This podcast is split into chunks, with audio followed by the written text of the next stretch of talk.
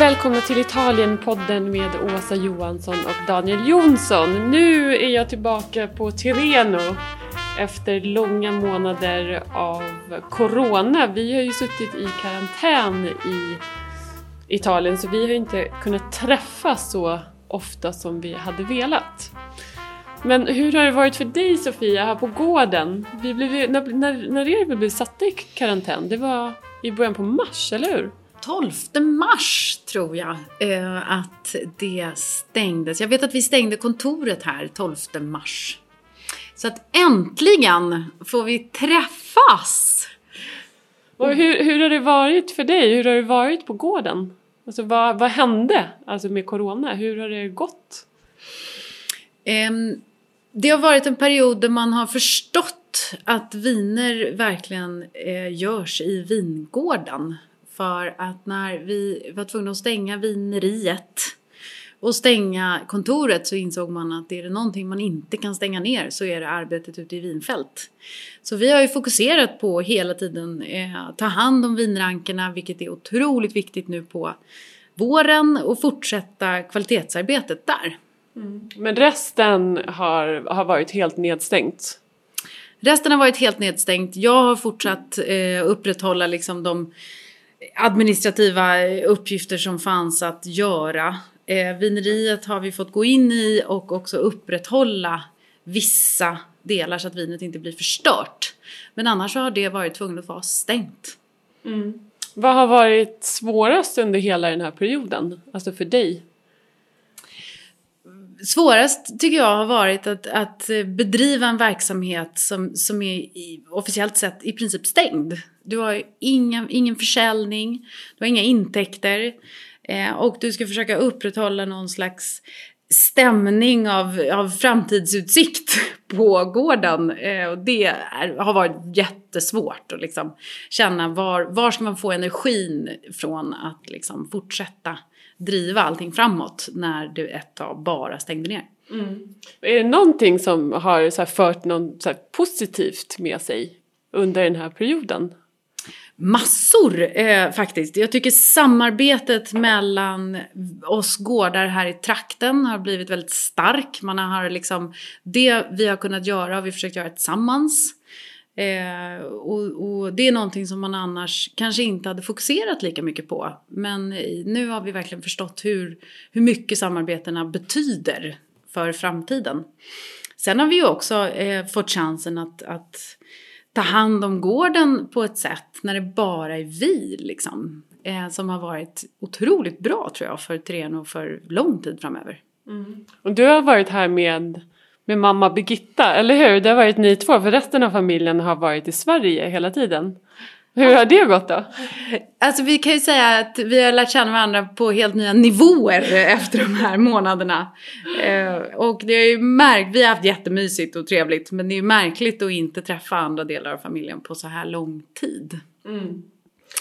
Men eh, och nu då, vad händer nu? För nu har ju Italien öppnat upp igen så att nu får ju vi, vi får ju gå ut och vi får gå på restaurang och vi får gå ut och ta en aperitif och, och vi kan träffa kompisar igen. Vi måste ha munskydd. Mm. Alla har ju så designade munskydd också. Mm. Har du designat munskydd? Alltså, vi håller på att göra fina munskydd för personalen här, för restaurangen och de som, de som eh, liksom, de man ser lite grann. De andra har vanliga sjukhusmunskydd. Men det är ju en fantastisk stämning nu här i trakten när alla får börja träffas igen och även om man inte får kramas så är det ju ändå härligt att se andra människor och mm. få, få nya upplevelser. Eh, bara första gången man gick ut och tog en drink så var man ju så trött så sov man ju två dygn efteråt. Jag, vet, jag började typ gråta när jag gick och tog min första espresso. Jag kunde typ inte dricka upp den för jag tyckte den var så vacker. Um, men, men, och nu så har restaurangen öppnat också mm. här på gården.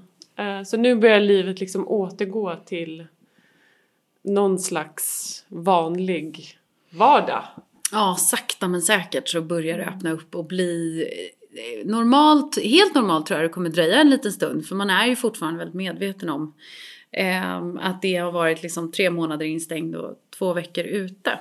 Men man känner ju en väldigt kraft från alla att vilja sätta igång igen och den kraften är häftig att vara med om. Mm.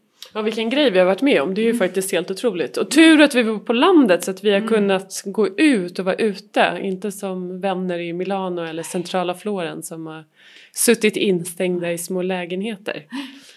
Um, men vad, är det någonting som du har saknat med, med Sverige? För vi har ju inte kunnat resa och så heller. Är det något speciellt?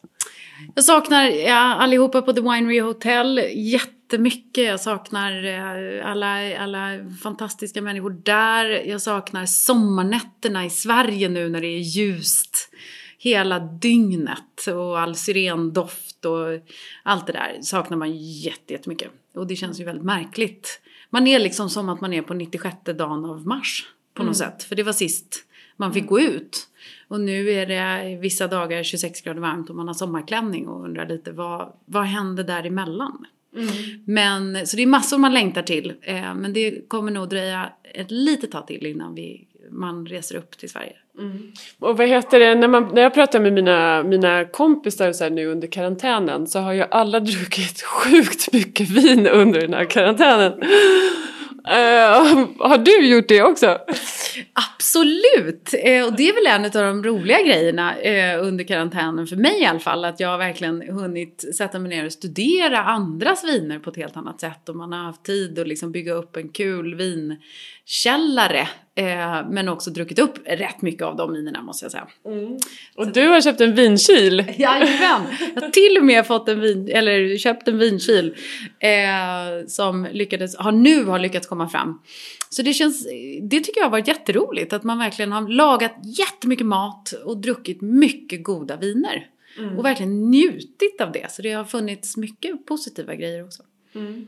Vad heter nu kommer jag snart komma tillbaka till dig igen. Du kommer ju inte slippa undan nu som du har gjort under karantänen.